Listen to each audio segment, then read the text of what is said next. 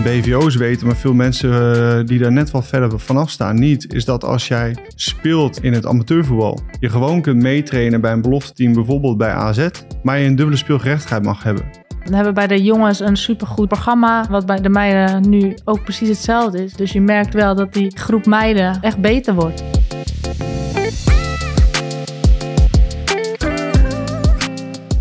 Lieve luisteraars, welkom bij De Jeugd heeft de toekomst. Een podcast van de KNVB over jeugdvoetbal. Waar ik, Pjotter van der Marel, samen met mijn sidekick in de wonderenwereld van het jeugdvoetbal duik. Wat drijft die trainer om week in week uit op een drijfnat kunstgrasveld zich in te zetten voor onze kinderen? Welke keuzes maken bestuurders, voorzitters en hoofdopleidingen om het beste voor onze jeugdspelers te organiseren? Maar ook, wat is de visie van kinderen? Wat vinden zij nu belangrijk?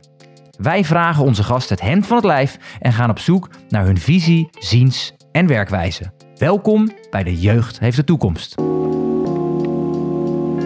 Er zou eigenlijk geen verschil moeten zijn in de route naar de top tussen jongens en meiden. Het topvoetbal ontwikkelt zich snel, zeker bij de vrouwen. Daarom is de route naar de top ook onderhevig aan veranderingen. Vandaag praten we over deze veranderingen. Hoe ziet de route naar de top eruit in Nederland? En wat is het perspectief van de KNVB en BVO's hierin? En hoe werken zij samen? We doen dit met Stefanie van der Gracht, technisch manager AZ Vrouwen, en Stefan Hoogsteder, manager topmeiden en vrouwenvoetbal bij de KNVB. In de goal staat vandaag co-host Harm Zijnstra. Stefanie, welkom. Trap met jou af. Hoe bevalt het zo naast het veld in plaats van erop? Ja, goed. Een heel ander leventje heb ik nu, maar uh, ja, het bevalt eigenlijk heel erg goed. Wat is het grootste verschil? Ehm, ja, niet meer op het veld zijn, niet elke dag meer hoeven te trainen. En nu je eigen tijdschema in te plannen. En uh, dat is ook eigenlijk wel heel erg leuk. Is het een soort afkicken? um, soms wel. Ik sta af en toe nog wel op het veld om training te geven. Maar uh, ja, het is, uh, ja, ik blijf wel heel nauw betrokken. Dat wel. Stefan, welkom. Dankjewel. Coach van uh, Jong Oranje Dames. Maar jij hebt ook een transitie gemaakt. Ja, klopt ja. Kan je daar wat meer over vertellen over jouw rol? Zeker. vijf jaar geleden binnengekomen bij de KNVB. als coach van Jong Oranje. Uh, vrouwen en uh, coördinator uh, van de Nationale Jeugddienst bij de Meiden Vrouwenlijn. En gaandeweg die vijf jaar ook wel gezien dat er behoefte ontstond om zowel op competitieniveau als in clubondersteuning ja, kennis met elkaar te gaan delen. En die rol opgepakt en die wordt eigenlijk steeds groter. Waardoor dat nu wel een splitsing kwam. Ga je door als coach of ga je wat meer de beleidskant op? Ja, voelde wel goed om die beleidskant op te gaan. Zeker nu dit moment. Ik voel ook wel dit als soort momentum om dat te doen. Dus uh, mijn laatste seizoen van de vijf. En hoe lang heb je dan uh, training gegeven? Ja, vijf seizoenen. En uh, ik moet zeggen, het gaat ook het eerste jaar worden dat ik niet meer een team train. Want ik ben ooit als 14, 15-jarige jongen begonnen met trainen. bij mijn amateurclub in Driel.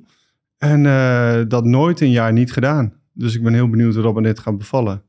Maar ja, de levendige omgeving van het vrouwenvoetbal, dat, uh, ja, daar gaat hartstikke veel uh, energie opleveren, schat ik in. Ja, we hebben het uh, over verandering.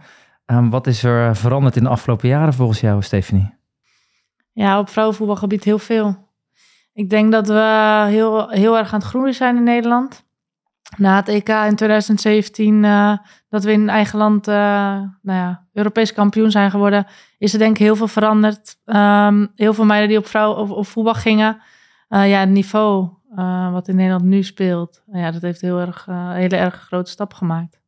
Was het, was die, die titel, was dat al gevolg van iets wat er al een beetje aan zat te komen, zeg maar? Want ja, zo'n nou, ja, titel, die pak je niet zomaar, zeg maar. Nee, ja, ik denk het wel. Ik denk dat het, uh, dat het goed was dat we in Nederland speelden. Want dat heeft echt een enorme boost gegeven natuurlijk. Stadions vol. We hebben heel veel uh, kinderen geïnspireerd.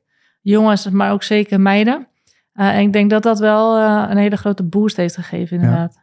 Ja, ja. volgens mij mag Stefan daar de, nog meer de vruchten van plukken. Of tenminste, ja. daar weer extra werk van maken. Maar zag, zag je die, zie je die groei ook gewoon gebeuren en ook ja, continueren, zeg maar? Zeker. Ik was bij de allereerste wedstrijd, weet ik nog, bij de vrouwen-eredivisie. Hm? Zat ik op de bank bij FC Twente, als ik assistentcoach. Als je dat niveau vergelijkt, wat we toen uh, fantastisch deden, zowel Uh, Twente, ik weet AZ zat toen nog ook, die zijn natuurlijk even eruit gegaan, maar waren er toen ook deelgenoten van. je ziet dat hoe dat niveau op dat moment was, faciliteiten op dat moment waren en je vergelijkt het met nu, ja, dan is een enorm grote sprong. Ja. Ik moet ook zeggen, van vijf jaar geleden dat ik binnenkwam bij de KNVB en nu vind ik het ook alweer een enorme verandering. Dus het gaat gewoon ontzettend snel. betekent ook dat we goede keuzes moeten maken. Want anders kan het ook heel snel de verkeerde kant op gaan. Ja. ja. Dus dat is wel interessant. Volgens mij ook voor ons als voetballiefhebber speelt, hè? Ja, wij, wij zijn ook een beetje op die trein gestapt, volgens mij, of niet? Ja, ja ik, uh, nou, ik ben 43, maar ik kom nog wel uit de tijd dat er heel anders naar uh, het meidenvoetbal gekeken werd. Vrouwenvoetbal. Vrouwenvoetbal, sorry. Ja, maar de meiden, meiden en vrouwen. Meiden, en vrouwen. En ik bedoel even meiden bij ons in de club. Um, bij ons uh, vorige, vorige podcast ook verteld. In, eh, in ons dorp uh, hadden wij um, Claudia uh, Heiligenberg en Karin Legematen, die, die er al heel snel bij waren. En dat ja, in ons dorp was dat heel erg binnen onze club um, gevormd al. Oh ja. en nu, als je nu ziet hoe snel het gaat en ook wat de BVO's nu doen, ja, ik, het is bijna gewoon niet, ja, niet bij te houden. Waar zie jij grote veranderingen in dan? nu op dit moment? Nou, dat, is, dat, uh, ja, dat, dat het serieus genomen wordt. Uh, En dat er steeds minder gelukkig wordt gesproken over het niveau van wat er op het veld gebeurt. Maar dat het gewoon, ja, dat er serieuze sport bedreven wordt. En dat werd het eigenlijk ook al. Maar dat het publiek er ook wat anders naar kijkt. Ik denk ook, gewoon even landelijk gezien, misschien ook wel een soort mindset shift van ouders. Die denken, oh ja, voetbal is ook gewoon een sport voor meiden. Um, zonder problemen naar de, naar de voetbalclub. Of het nou gemengd is of in een meidenteam. En later in een vrouwenteam. Ja, het, is veel meer al een onderdeel van de vereniging geworden. Even als basis. En inderdaad, ja, de vlucht die BVO's nu nemen. Ja, volgens mij ontdekken heel veel BVO's. Misschien nog maar voor de helft, maar hoeveel potentie het heeft. Ja, en wat kan jij zeggen over die veranderingen? Kan je voorbeelden benoemen? Nou ja, dat nu bijvoorbeeld uh, eh, AZ weer terug is in, uh, in de competitie. Dat zegt natuurlijk wel wat over het vrouwenvoetbal. Um, want ik denk dat het echt heel zonde was dat, dat AZ stopte met vrouwenvoetbal. Helemaal omdat ze altijd met de top mee hebben gedaan. Um, ja, en nu is het mooi dat ze het weer omarmen. En dat we vanaf nul weer ja, uh, toe kunnen groeien naar de top. En is dat moeilijk vanaf nul? Voor jou nu in je nieuwe rol? Nou, moeilijk wil ik niet zeggen. Zeker een uitdaging. Uh, maar met, ja, met alle faciliteiten, met de jeugd die eraan komt, met de, met de vele meisjes die op voetbal zijn gekomen, uh, ja, is het een uitdaging en zal het jaren nodig hebben. Um, maar ja, dat is, dat is alleen maar mooi, denk ik. Um, ja, dan komen we gelijk eigenlijk op een ja, goede jeugdopleiding, wat we, wat we bij AZ heel erg graag willen. En waar we het eerste jaar nu al mee bezig zijn. Ja, dat is alleen maar mooi. Kun je schetsen, wat, uh, waar geef jij leiding aan? Wat voor organisatie? Hoeveel teams, trainers? Nou, in principe ehm, nou ja, hebben we het vrouwen, vrouwen 1. We hebben een jong. Speelt ook in de, in de BVO-competitie, in de jong-competitie. Dan hebben we een onder 17, die speelt nu in de meiden onder 20 competitie. Ja. En we hebben een onder 15 en we hebben een voetbalschool. Uh, dus we hebben eigenlijk uh, een best goede of grote jeugdopleiding. Ja, behoorlijk. Ja, ja. ja dat is echt, uh, echt heel mooi. En, en zijn er clubs die Um, even voor de luisteraar, uh, AZ, uh, hoe, hoe, moeten we die rangschikken? Zeg maar niet qua niveau, maar wat jullie doen is dat, uh, is dat al heel veel? Of kan het nog meer? Of doen andere clubs wel meer? Uh, nou, ik denk wel dat we een van de weinige clubs zijn die, die drie teams hebben, die drie jeugdteams hebben. Er zijn zeker meer BVO's die, die een jong team hebben, omdat daar ook een volledige competitie voor is, een BVO-competitie. Um, nog niet alle BVO's hebben een onder 17 en onder 15. Dat komt ook omdat er, ja, omdat er nog geen competitie voor is. Dus, um, dus dat we dan een beetje zoeken naar, oké, waar kunnen die meiden van die teams dan hun weerstand vinden? Of nou, volgens onder 17 speelt in een meiden onder 20. Dus dat is een beetje zoeken naar ja, hoe, wat, waar, zeg maar, qua weerstand. Ja, ja, want je wil natuurlijk dat die meiden in trainingen gaan leren, maar ook zeker in wedstrijden. Daar leren ze het meest van. Ja, en dan wil je eigenlijk dat ze leren van um, of dezelfde leeftijdsgenoten. Maar als je een, een meiden onder 17 hebt, ja, bij, welke, bij welk team ga je die in de competitie um, zetten om zo goed mogelijk weerstand te, te bieden? En ehm, ja, ook waarvan ze kunnen leren. Dus nu zitten we in een onder 20 competitie vrouwen. Ehm, ja, nu aan het kijken van oké, wat is echt de beste weerstand Ja. om die meiden ook beter te laten voetballen. Ja, kan ik me heel goed voorstellen. ja. Eh, eh, landelijk gezien, zeg maar. Volgens mij eh, belofte of jong, een jong team is wel gangbaar. Misschien wel verplicht. Kijk, jou. Ligt ook. Ja, verplicht. Ja, ja.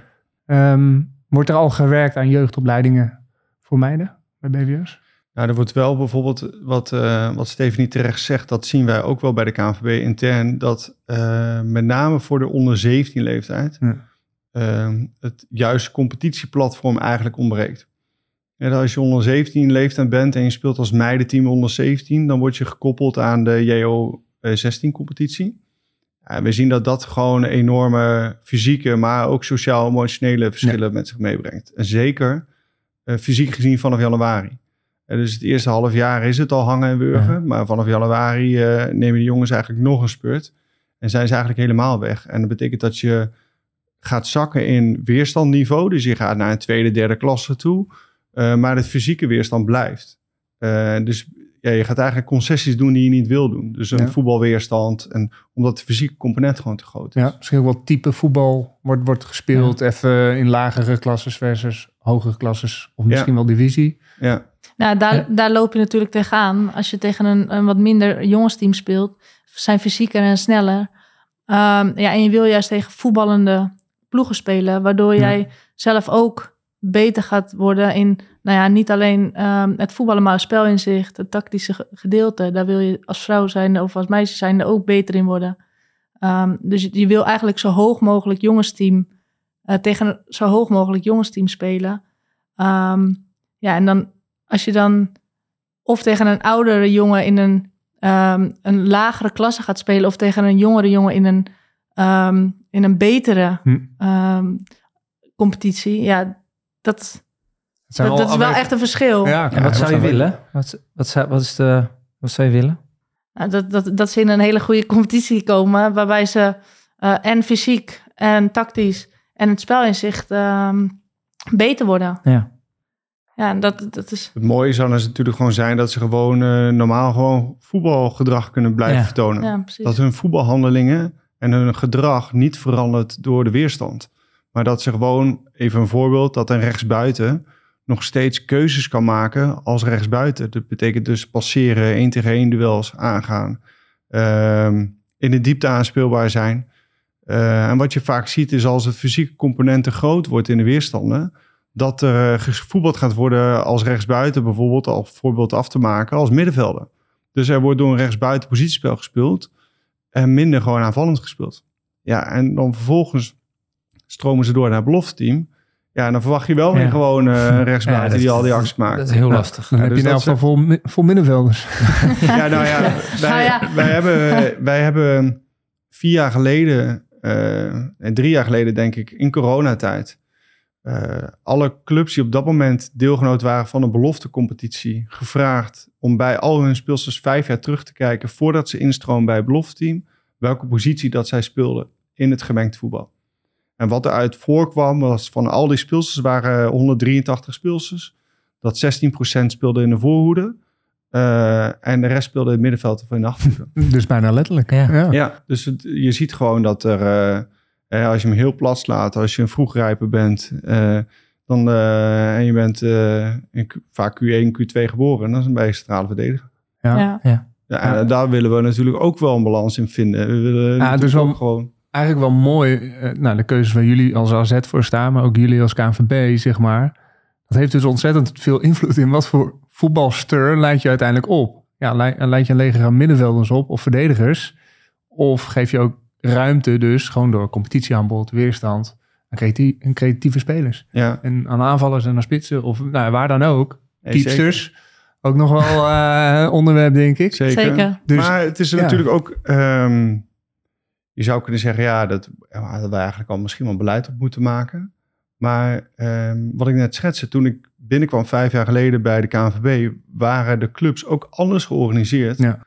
En hadden ze ook andere faciliteiten tot hun beschikking, de meeste van hun, dan dat ze dat nu hebben. Ja. Dus betekent ook dat gaandeweg de jaren, betekent ook dat de clubs beter in staat zijn om nog beter op te leiden. Uh, dat ze niet bij een amateurvereniging onder de mom van bij een BVO, maar wel bij een amateurvereniging hun trainingen doen. Dat het gewoon geïntegreerd is met alle faciliteiten die in de jeugdopleiding al aangeboden worden. Dat dat ook voor die speelsters beschikbaar is. Nou, dat betekent vervolgens weer dat je ook moet na gaan denken over je beleid. En wat, uh, hoe kondig je ook vanuit de KNVB intern uit naar buiten toe, waar sta je nou voor? Hè? Dus hoe leiden we speelsters op? Vinden we gemengd voetbal in een amateurvereniging, is dat de heilige graal zo lang als mogelijk? Of zie je ook wel dat ja, op een gegeven moment clubs op een bepaalde leeftijd een hele belangrijke rol kunnen gaan vullen, als het op een bepaalde manier wordt ingevuld? Ja, mooi. En is die, die um, lijn bij de jongens, is uh, JPN, nationale lijn, BVO. Um, hoe zit dat bij de, de meiden, bij de dames? Ja, de, wat je gewoon ziet is dat uh, JPN best wel een belangrijke rol heeft. Zowel in het opleiden van die speelsters. Uh, nou, laat starten met het in kaart brengen van die speelsters. Dus gewoon op onder 11, eigenlijk onder 12 leeftijd met ze aan de slag gaan. Ze uitnodigen, ze proberen te beïnvloeden. Veel speelsters ook te proberen te beïnvloeden. Dus nog niet te snel naar landelijk, maar vooral regionaal starten. Hoe meer speelsters we kunnen beïnvloeden, hoe beter. En dat ergens uh, daar ook de clubs uh, in beeld komen. Uh, en dan vaak is dat in de vorm van trainingsgroepen.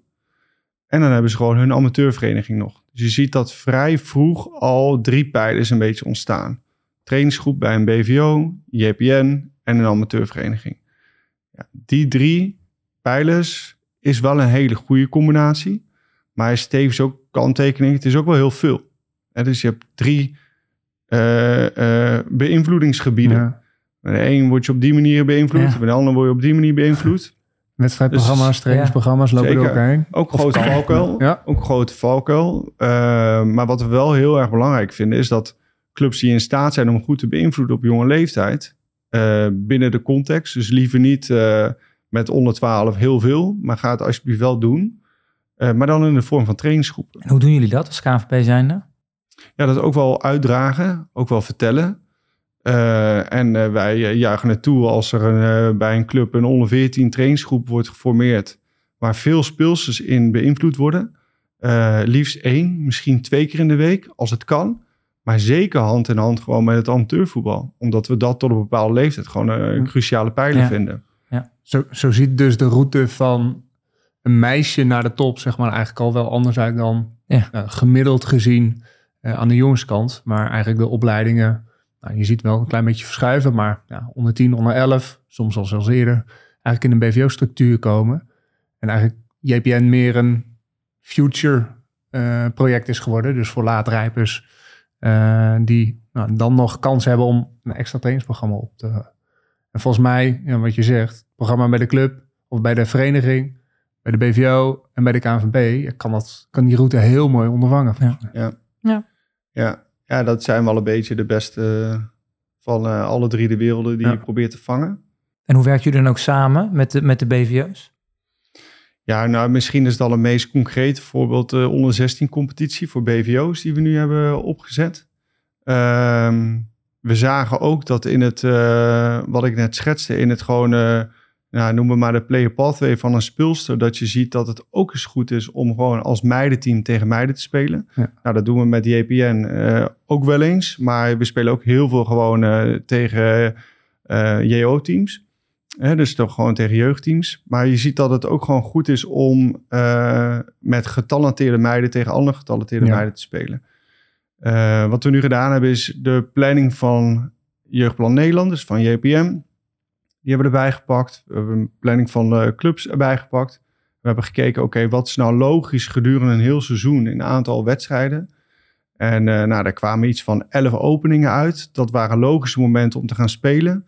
En de clubs kunnen variërend van 6 tot eh, die 10 of 11 wedstrijden aangeven. Hoeveel wedstrijden willen wij met die onder 16 spelen?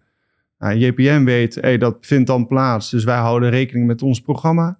Eh, en de club, clubs kunnen inschatten, oké, we hebben zoveel JPN-speelsters. Wij doen er 6. Of we hebben er Ah, wat mooi. minder en we doen er 8. En dat betekent wel voor onze eh, wedstrijdorganisatie een enorme uitdaging. Want dat betekent dat je dus ook varieert in de Ja. hoeveelheid wedstrijden. Ze konden zelfs nog aangeven, de clubs. We willen dat weekend wel spelen, maar dat weekend niet. Uh, ja, en dat hebben we gewoon gehonoreerd. En daar Ja. hebben wij een uh, programma opgebouwd. Ja, en dat loopt nu voor het eerst. Ja, en daar gaan wij morgen, komen wij bij elkaar met technisch platform. Om dat ook eens goed tegen het licht aan te houden en, en, te evalueren hoe dat, dat gaat. Ergens is het ook wel mooi, zeg maar, met de vlucht die het heeft genomen. Je ook wel weer gewoon nieuwe, nieuwe manieren, nieuwe Ja, structuren. en nieuwe ideeën. Je zit niet in een vastgeroest Ja. systeem al helemaal vast, zeg maar. Je kan nog wel wat links en rechts keuzes maken, zeg Ja. maar. En het vastgeroeste zit natuurlijk wel in de oude gedachte van het jongensvoetbal. Even in de, doorstra- de traditionele doorstroom. Vroeg ja. selecteren tot, eh, ja, tot de BVO. Ja. Eh, hoe, hoe, hoe kijken jullie daarnaar? Nou, kijk, kijk wij, hebben, wij, hebben nu, wij, hebben net, wij hebben nu geen onder 16. Maar we maken dus wel een onder 16. Met, ehm, met de meiden van onder 15 en, wa- en wat aanvulling bij onder 17. Dus wij, wij- van AZ zijn doen wij ook mee met de onder 16 competitie. Eh, ja, en dat, eh, ik vind dat echt ehm, zelf een, een, een goed initiatief van de KVB om dat te doen. Om, om te zien, oké, getalenteerde meiden tegen getalenteerde Ja. meiden. Dus dat, dat is mooi en kijken hoe het niveau dan is. Ja, dat is, dat is Dus- eigenlijk de benchmark, zeg maar. Ja. Ja. tegen eh, onder 15 of onder 14 jongens. Hartstikke mooi, goed voor de weerstand. Maar het is niet uiteindelijk ja, het vergelijkingsmateriaal, zeg maar. Maar kan je het ook opnieuw gaan inrichten, het landschap? Even, zijn er nog ideeën die, er, die wij hebben, of tenminste wij aan de jongenskant hebben laten liggen? Die, di- dit nu, omdat je er nu anders naar kan kijken, omdat het relatief jong is. Zijn er nog nieuwe ideeën die er Ja, geopperd worden? Nou, ik denk dat het, eh, het idee wat wij dus nu doen met zo'n onder 16 competitie, dat die speelsters dus niet deelgenoot hoeven te zijn van die club. Ja. Ehm, dat dat al een hele mooie is. Een ander idee wat bij ons eh, speelt, eh, wat de BVO's weten, maar veel mensen eh, die daar net wat verder vanaf staan niet, is dat als jij speelt eh, in het amateurvoetbal bij een vereniging, je gewoon kunt meetrainen bij een belofteteam, bijvoorbeeld bij AZ, eh, maar je een dubbele speelgerechtigheid mag hebben. Dus je mag en spelen bij je amateurvereniging en je mag ook nog eens gewoon spelen goed overleggen met eh, de, de BVO en amateurvereniging op een zaterdag in de eerste divisie, dus voor de belofte. Dat betekent dus dat belofte teams niet omwille van aantallen zeggen we halen alle speelsters naar ons toe, maar gewoon op basis van maatwerk, talent kunnen zeggen, nou die speelsters zijn eraan toe, die komen nu in ons eh belofte team. En dan is AZ misschien niet het juiste voorbeeld, want ze hebben ook nog een jeugdteam. Maar als je geen jeugdteam eronder hebt, dan is dat wel een valkuil dat je gaat denken, ja, we moeten gewoon aantallen hebben, dus we gaan het aanvullen. Ja, door deze regel, waarin Nederland echt uniek is, Ja. hoeft dat dus niet. De speelsters kunnen gewoon vier, vijf, zes speelsters gewoon inzetten, iedere zaterdag als ze willen. Als het talent erom vraagt en het gewoon echt een maatwerktraject is die je hanteert. Eh, waardoor dat je gewoon speelsters en in de wereld van het amateurvoetbal kan houden, maar ook gewoon nog de eerste Ja, divisie kan die vind ik echt wel geweldig Ja. eigenlijk. ja, dus dat is eh, iets, en dat is waar ik misschien in mijn intro bij startte, dat juist eh, het creatief denken in het vrouwenvoetbal is nu heel erg nodig. Ja. Eh, want het verandert een kant op dat je, ja, je kunt nu echt niet eh, uittekenen voor vijf jaar. Je doet dat wel met de beste bedoelingen, maar je weet ook ergens gaandeweg twee, drie jaar moet je hem wel weer even opnieuw tegen het licht aanhouden. Want als je in die tunnel blijft van vijf jaar, dan mis je misschien wat. Veel verschil met eh, een paar jaar geleden toen je nog voetbalde? Ja, helemaal toen ik startte natuurlijk. Ja. Ja. Toen waren er geen eh, jeugdteams bij de BVO's. En zie, je Tenminste, dan, niet dat ik weet. en zie je dan nu ook van de zijkant hoe snel dat niveau zich ook ontwikkelt? Doordat er meer momenten zijn dat je samen bent, dat je in de jeugd dus al samen traint en speelt. Zie jij dat nu al? eh, Ja, zeker. Zeker. Merken we bij AZ natuurlijk. Ehm, we hebben bij de jongens een, een supergoed eh, programma. Ehm, ja, en wat bij de meiden nu ook precies hetzelfde is. Hetzelfde programma draaien. Iets anders natuurlijk, omdat het meiden- en, en vrouwenvoetbal anders is dan eh, jongens- en mannenvoetbal. Maar wel hetzelfde programma hoe wij bij AZ werken. De visie is precies hetzelfde. Dus je merkt Mooi. wel dat die, ja, dat die groep meiden eh, echt beter wordt vanuit de jeugd. wat, Ja. wat zijn volgens jou de grootste verschillen tussen eh, de jongens en de meiden? Als je aan die opleidingskant gaat kijken. Ehm, qua training Ja, Qua wat je- trainingen? ja, Nou, je hebt natuurlijk te maken met, eh, ja, met een ander lichaam. Dat is eigenlijk meer het verschil, denk ik, tussen een jongen en een meid. Ja, ja. En en qua programma, faciliteiten, experts betrokken bij het programma. nou ja, de faciliteiten. ehm, zijn eigenlijk wel hetzelfde als bij de, bij de jongens. Al moet ik zeggen dat onze jeugd bij een, op een ander complex traint als, als de AZ vrouwen. Oké. Ehm, gewoonweg omdat we geen ruimte hebben. eh, en zij bij AFC 34 in Alkmaar al Ja. ehm, nou ja, trainden. Dat hebben we dagen later. Maar de faciliteiten zijn daar ook heel goed. Eh, we hebben daar trainers, ehm, gediplomeerde trainers, goede trainers op. En maar ook zeker fysieke trainer. Die ook bij de AZ Vrouwen is, is ook bij de jeugd. Dus we hebben een goede ja, connectie daarmee. Dus Mooi. ja, Kan je ook al, nee, eh, bijvoorbeeld Bart Heuving of eh, AZ staat ook wel een beetje bekend om, nou, Van Gaal zou het zeggen, totale mensprincipe, zeg maar. Maar ook gewoon de, de, de voetbal lifestyle, de mindset. ja, ja Eh, daar hebben we ook zeker ehm, presentaties over. We hebben zelfs een topsportcoach eh, Mooi. bij de vrouwen en, en de jeugd. Dus ja, heel mooi. Dus het is eigenlijk hetzelfde programma wat Ja. ik al zei als, als de jongens. Waarbij we ook eh, dat stukje heel erg belangrijk vinden. Is topsportbedrijf, maar dan ook zeker school is voor Ja. ons ook heel erg belangrijk. Ja. Dus daar proberen we de meiden ook in te helpen. Mooi. Ja, En eh, internationaal gezien, jij hebt ook in het buitenland gespeeld. Ook niet bij de minste clubs, volgens mij. klopt. Eh jij bent natuurlijk bondscoach geweest, of nog steeds eigenlijk Jong Oranje. Hoe, hoe, hoe hebben ze het nou, even in de landen om, om ons heen? Italië, Spanje, Duitsland. Eh, heb je daar enig zicht op? Eh, nou, ik weet bij Barcelona hebben ze een, heel eh, een hele goede eh, opleiding. Bij Italië eh, hebben ze ook een jeugdopleiding. Ik weet daar niet heel veel van, moet ik heel eerlijk zeggen. Maar ook jonge meiden hebben ze daar. De Ja. opleiding Bij, zelf... bij Inter? bij Inter, ja. ja. De opleiding zelf weet ik eigenlijk niet.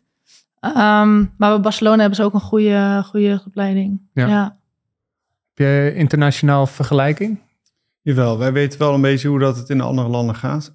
En inderdaad, Spanje is eh, eh, gewoon hartstikke goed in het opleiden van jeugdspeels. Het zit ook wel in de cultuur, Ja. hoe dat eh, zeg maar op scholen, wat voor sporten dat er aangeboden worden. Hoe dat wijken worden georganiseerd en gefaciliteerd. Eh, ehm, dus daar zie je wel dat er gewoon jeugdteams bij BVO's zitten. ook met die meiden tegen jongens voetballen. Vanuit de jonge leeftijd al. Valencia, die begint geloof ik bij de onder 11 tot en met eh, de onder 19, onder 21. Zijn zij ook echt verder, vind jij? Of moeten we het niet zo vergelijken? Doen ze het anders? Nee, ze doen het gewoon anders. En ik merk ook dat eh, er ook heel veel landen zijn die gewoon heel erg jaloers zijn op ons, eh, op ons landschap, hoe dat we het georganiseerd hebben. En dat ze zouden willen dat het gemengd voetbal, dat Ja. in ons land zo gewoon geaccepteerd is en normaal is.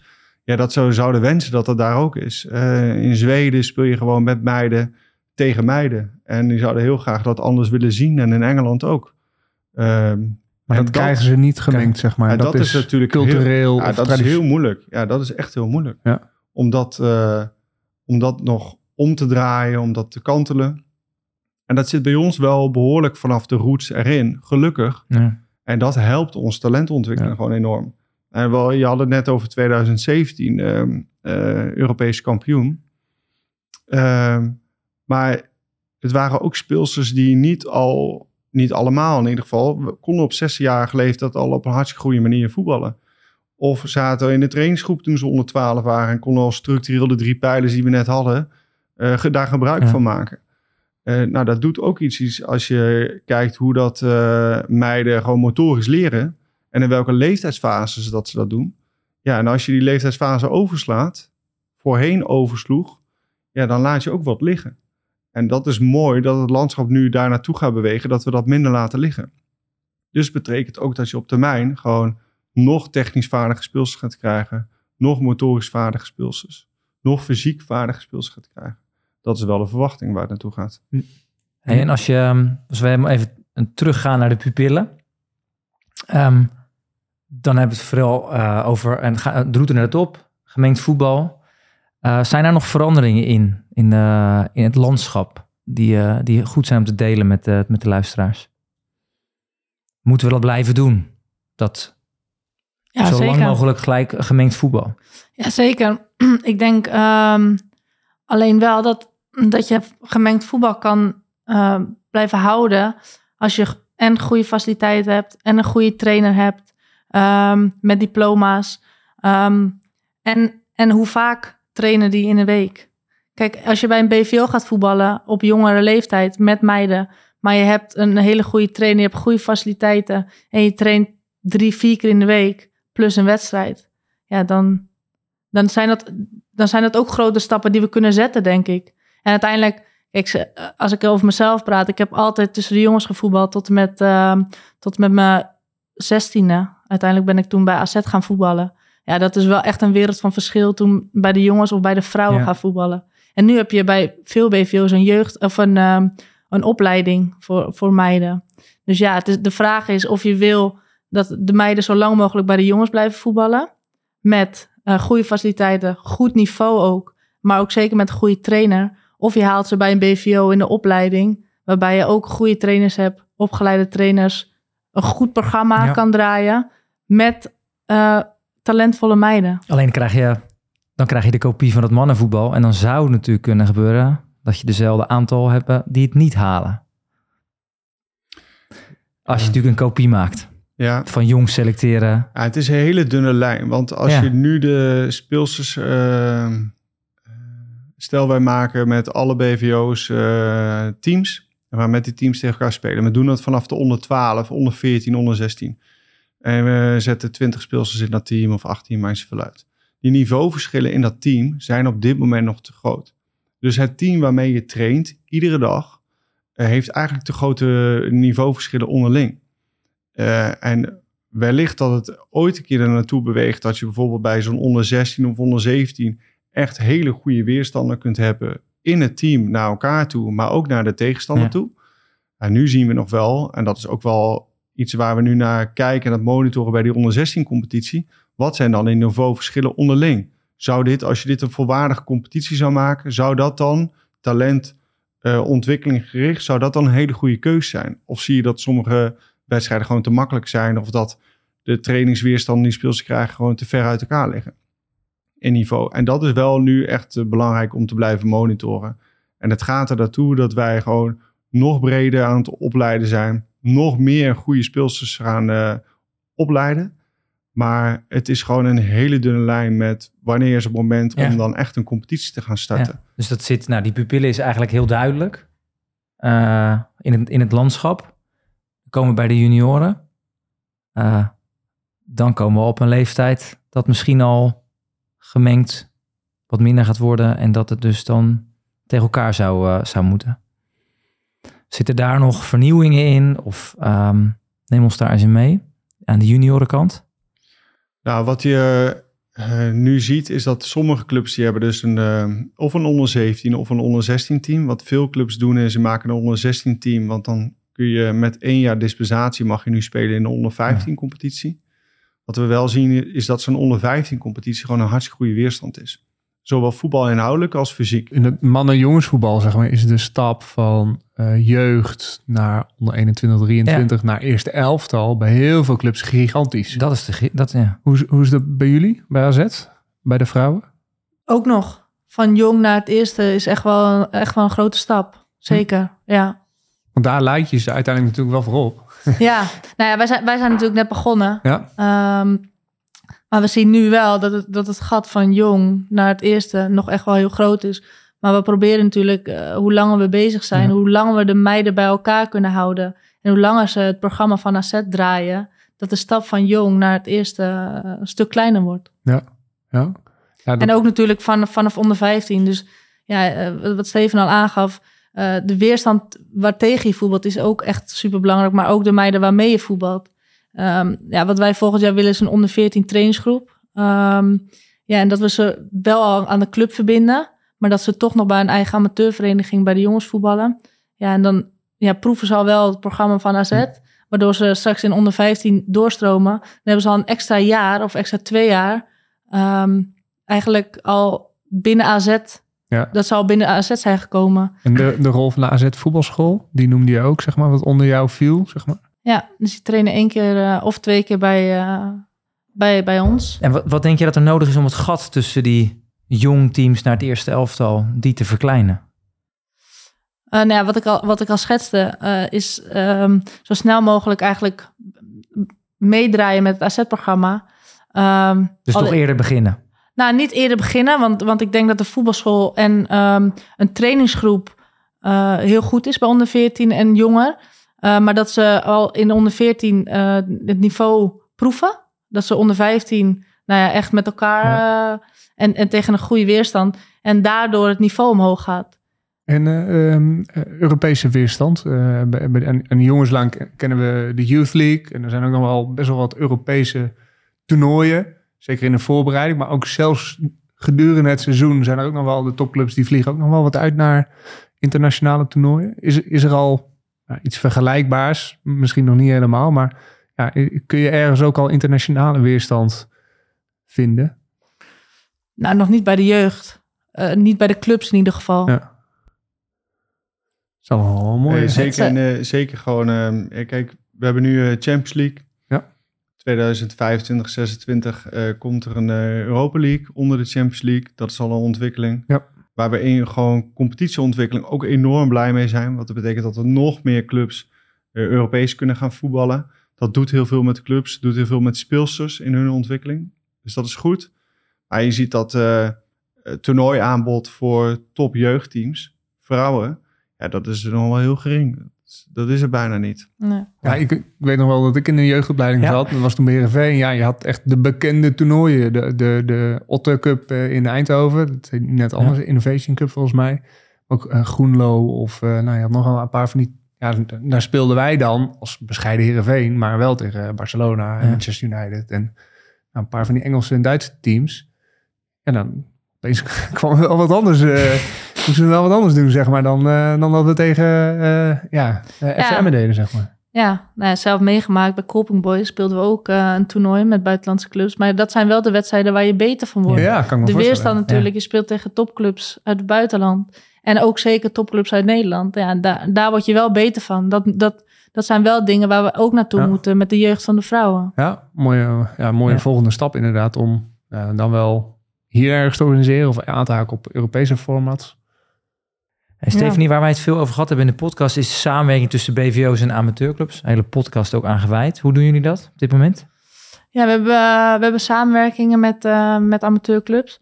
Eh, nou, we zijn natuurlijk net begonnen, dus ja, dat moet allemaal nog wel uitgebreider worden. Binnen AZ hebben we heel veel amateurclubs waar we mee samenwerken. Ja, en dan proberen we daar ook met de vrouwen een samenwerkingsverband mee te krijgen en te, ja, te hebben. En waar bestaat dat uit? Of waar gaat dat straks uit bestaan? Of heb je daar al ideeën over? Ehm, nou ja, wat, we- wat we nu bijvoorbeeld doen straks in de vakantie is een, eh, is een selectiedag bij een amateurvereniging organiseren. Ja, dat soort dingen. eh, in samenwerkingsverband kan dat natuurlijk. Ja. Dat we daar de selectiedag organiseren en dat we daar met de set naartoe gaan om te kijken van wat loopt er daar rond in de regio. Wat is op dit moment je grootste wens, Stefan? Uitdaging, waar je straks misschien wel voor staat, of waar jullie voor staan? Ehm, nou, ik denk dat wij, je schetst terecht bovenaan, eh, zeg maar, eh, een beetje de pad, eh, juniorenleeftijd. Daar zit wel heel veel ruimte nog om door te ontwikkelen. Daar gaat hij nu ook heel erg bewegen in het landschap. Dus ik denk dat dat mooi is als we dat voor elkaar krijgen, om dat nog optimaler in te richten bij hoe het landschap nu is. Als je aan mij vraagt hoe eh, je allergrootste wens, je, je allergrootste wens is dat eh, bij BVO-teams die nu eh, regioplannen hebben, dat daar structureel meiden tussen lopen. Dat is mijn allergrootste wens. Ja. Ik denk namelijk dat dat heel veel kan doen. Het doet heel veel voor die speelster. Maar het gaat ook heel veel doen voor inzichten die een BVO heeft, wat voor niveau een speelster heeft. Dus als jij nu een regioplan hebt met onder 10, onder 11, onder 12 eh, spelers. En je zet daar ook meiden tussen die gewoon getalenteerd zijn. Dan zullen clubs zien dat die meiden enorme weerstand kunnen bieden tegenover die jongens. En dat hopelijk eh, opent dat ook deuren om eens na te denken waar het nu al gebeurt gelukkig in het landschap. Om nog meer de deur open te zetten voor die meiden richting gewoon de academie. Om gewoon deelgenoot te zijn, volwaardig deelgenoot te zijn van die academie tussen de jongens. Eh, dat zou wel een enorme wens zijn. En eh, ja, als dat lukt bij regioplannen, wat bij heel veel clubs inmiddels nu al gebeurt, ja, dat is denk ik stap 1. Mooi. Wat is jullie grootste uitdaging op dit moment binnen AZ? Ehm, nou, de jeugdopleiding nog meer, ehm, nog meer stappen te zetten. Ehm, en en eh, stappen te zetten in, in de ontwikkeling van het vrouwenvoetbal in, binnen AZ. Niveau weer omhoog te, te halen, uh, meiden op te leiden, zodat we ja, straks weer met de Europese top kunnen meedoen. Mooi. Ja. Als ik aan uh, een top denk, denk jij? Ja, dat moet Nata Rutjes zijn. Dat is Nata Rutjes. We gaan over naar onze rubriek. Hoi Piot, de route naar de top. Stel je eens voor, Piot, dat wij samen een berg gaan beklimmen. Lijkt me erg leuk trouwens. Wist je dat er dan heel veel manieren zijn om de top van de berg te behalen? Kies je bijvoorbeeld de zwaarste weg? Kies je de makkelijkste weg? Kies je de weg met de mooiste uitzicht en dierbaarste herinneringen? De snelste weg? Of misschien wel de weg die nog nooit ontdekt is? Gaan we het op eigen kracht doen? Of gaan we misschien wel een guide inhuren om ons in goede banen te leiden? En dan heb ik het nog niet over de voorwaarden om de top van die berg te behalen. Welke materialen moeten er mee? Hebben we genoeg voedsel bij ons? En hoe staan we er eigenlijk fysiek op? Je hoort het al, het is nog niet zo makkelijk allemaal, die absolute top halen. En voordat wij die trip gaan maken, heb Jot, willen wij dan eigenlijk niet eerst weten hoe die top eruit ziet? En dan vraag ik mijzelf wel eens af, welk uitzicht is nog mooier dan hetgeen de vrouwen de afgelopen jaren ons hebben laten zien? EK gewonnen, WK-finale gehaald. Structureel bij de beste acht ploegen van de wereld. Geplaatst voor de Olympische Spelen. En niet eens met geluk, hè? Gewoon pure kwaliteit. Werkelijk fantastisch. En dan komt die topsportmentaliteit weer naar boven. Het moet meer en het moet nog beter. Ik zeg Piot, ik wil dolgraag weten welke weg die vrouwen hebben beklommen en welke voorwaarden ze hebben getroffen om die top al te halen. Het is een succesverhaal gebleken en moet er dan niet in plaats van meer en beter gewoon een gouden lijst omheen en daarvoor de komende jaren je USP van maken? Onzin man, stilstand is achteruitgang. Het vrouwenvoetbal is hartstikke aan. En ik denk zelfs jaloersmakend voor andere landen die meer budget en naam hebben. Pjot, uiteraard ook een vraag voor de gasten, maar die heb ik al stiekem gesteld. Welke berg is nog mooier en groter dan hetgeen jullie nu al bereikt hebben, waarbij ik niet zeg dat je niet door moet blijven ontwikkelen? We hebben veel dingen al van onze huisfilosoof Nathan uh, besproken. Maar er zit wel een... Moeten we niet gewoon even stilstaan? Momentje in? En genieten? Of kan dat eigenlijk niet? In het, vrouwenvoetbal kan dat ook gewoon niet. Nee. Nee, we hebben... en uh, ik bedoel, iedereen ziet dat we best wel hard gaan. Ja, terecht ook. Maar we zijn er nog lang niet. En uh, we moeten nog juist heel veel stappen zetten. Uh, maar we gaan in een hartstikke mooie vaart. Soms hebben we nog wel eens het idee dat het nog sneller kan. Maar dat is een beetje de balans die je ook hebt in gewoon hoe het landschap op dit moment ingericht is. Je moet zorgen dragen dat je ook gewoon de juiste mensen en de juiste clubs meekrijgt daarin. maar ik denk dat we zeker gewoon nog het gas in moeten blijven trappen. Kijk jij ernaar? Nou, Als je dit hoort? Ja, dan sluit ik me helemaal bij Jij bent dit, hè? Jij bent de gouden rand. Nee, ik sluit me helemaal bij Stefan aan. We zijn er nog lang niet. Uh, we hebben echt al uh, hele goede stappen gezet, hele grote stappen gezet. Alleen we moeten wel uh, ja, hard blijven werken met z'n allen. En ja, zorgen dat deze stappen, dat we die blijven maken. Ja, want in de afgelopen jaren zijn, zijn, zijn eigenlijk de clubs erbij gekomen, de BVO's en nog meer ontwikkeld. Dus ja, het kan alleen maar eigenlijk naar nog mooiere uh, dingen leiden. Ja, ja als Je, als je het programma van AZ, zeg maar, even nou, wat zich volgens mij best wel bewezen heeft tot nu toe aan de jongenskant. Een paar jaar, ik zeg het even heel zwart-wit, zo gaat het natuurlijk niet. Maar zijn werk laat doen aan de meidenkant. Uh, en meer BVO's doen dat uh, nou, in die zin geïntegreerd. Zelfde visie, zelfde manier van werken, zelfde programma aanbieden ja, dan kan het haast niet anders, zou je zeggen, uh, dat er nog wel een paar hele flinke stappen gezet gaan worden. Ja. Maar je ziet, je ziet gewoon dat wanneer BVO's uh, binnen een jeugdopleiding het met de meiden integreren, ja. kennis delen, uh, expertise delen met elkaar, maar ook gewoon faciliteiten delen met elkaar, ja, dan gaan speelsters heel snel in hun ontwikkeling. Uh, nou ja, dat is misschien wel wat, wat Stephanie terecht zegt. We zijn er nog niet, want daar zijn we ook nog niet allemaal. Dus als we dat toch eens voor elkaar kunnen krijgen. Nou, en dan een beetje de wens van mij om dat ook nog van jongs af aan eh, te doen in die regioplannen. Ja, dan gaan we gewoon nog beter beïnvloeden vanaf jonge leeftijd. En dan ga je wel eh, wat meer richting gelijke kansen voor speelsters. Alleen blijf het accepteren dat het, dat het is zoals in het landschap voor het vrouwenvoetbal gewoon prima is. Dus een onder 14 team formeren liever niet. Maar ga ze wel beïnvloeden. Dus laat ze wel deelgenoot zijn van je expertise, van je kennis, van je specialisten binnen de club en van je faciliteiten. Doe dat alsjeblieft wel, wel want dat verdienen die speelsters. Ja. En het gaat ze een enorme uh, vogelvlucht geven. Dus ik denk dat dat hartstikke goed is om dat wel uh, te blijven doen. Zeker. Ja, omarm het ook, BVO's. Omarm het vrouwenvoetbal. En neem ze ook mee in de weg, in de route wat, wat zij al hebben afgelegd met de jeugd en met, met het eerste elftal. Ja, dat, dat helpt echt. Ja. Dat merk ik nu zelf ook. Uh, ja. Kennis delen. Je Ja. zit al als technisch manager aan tafel. Eh, ja, want het is wel ja. ook binnen een structuur van een BVO. Nou, volgens mij is het ook nog echt wel op verschillende manieren georganiseerd, zeg maar.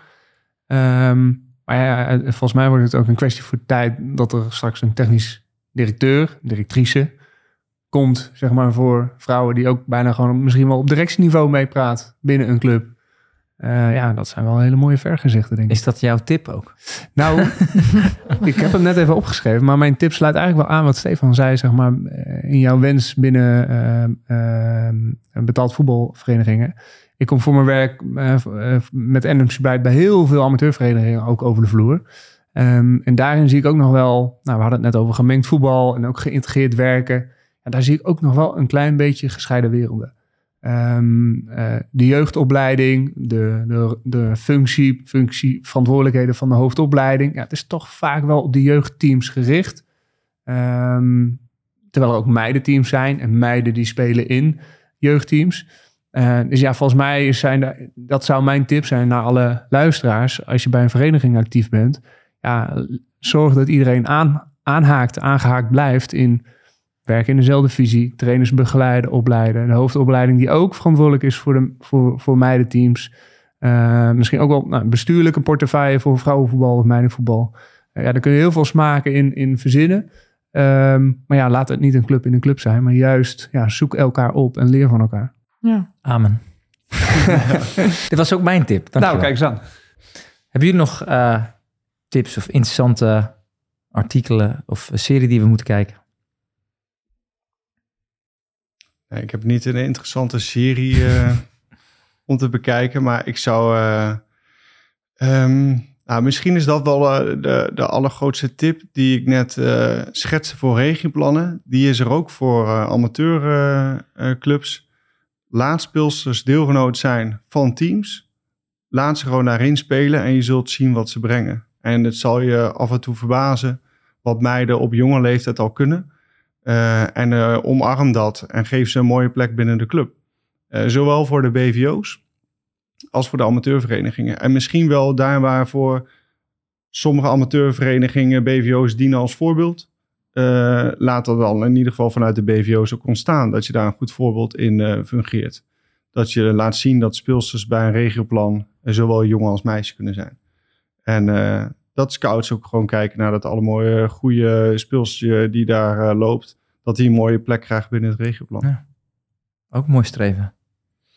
Mooi. Jij nog een uh, laatste wens? wens? Ja, wens of een... Nou ja... Nee, eigenlijk niet. Nee, eigenlijk niet. Ja, ik zit nog verder... Ja, het zit soms ook kleine dingetjes in de onderbouw bij amateurverenigingen zie je soms ja, het gelijke kansenmodel, circuittrainingen of uh, iedereen de beschikking over trainers met diploma's, papieren. Ja, volledig omarmen en integreren. Uh, ook, ook de meiden mee in dat circuitmodel, mee in die veldtrainingen. Ja, ja dan uh, kunnen we hele mooie stappen zetten, denk ik.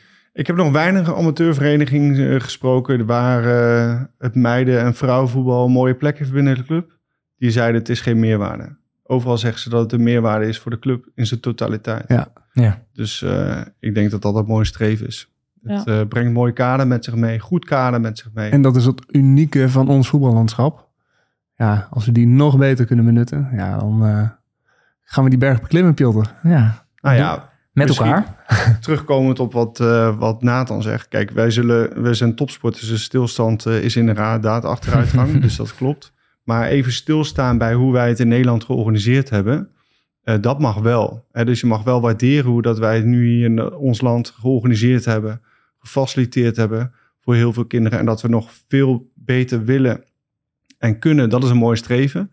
Maar op dit moment hebben we het wel eigenlijk ook wel gewoon heel erg goed georganiseerd. En zijn we echt gewoon op detailniveau bezig met elkaar. Ja, dat is wel mooi. En daar mag je af en toe wel wat meer bij stilstaan misschien. Absoluut. Dankjewel voor jullie komst.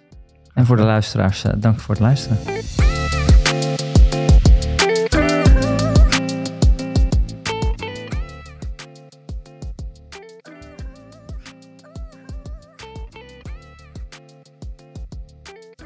Beste luisteraars, ik wil jullie danken voor het luisteren naar deze podcast. Wat neem je mee naar je eigen voetbalsituatie? Wat zou je totaal anders doen? Hebben we je stof tot nadenken gegeven? Heb je nog vragen of opmerkingen? We zijn altijd op zoek naar thema's die spelen bij jouw club. Laat het ons weten en mail dit naar voetbalontwikkeling.kvb.nl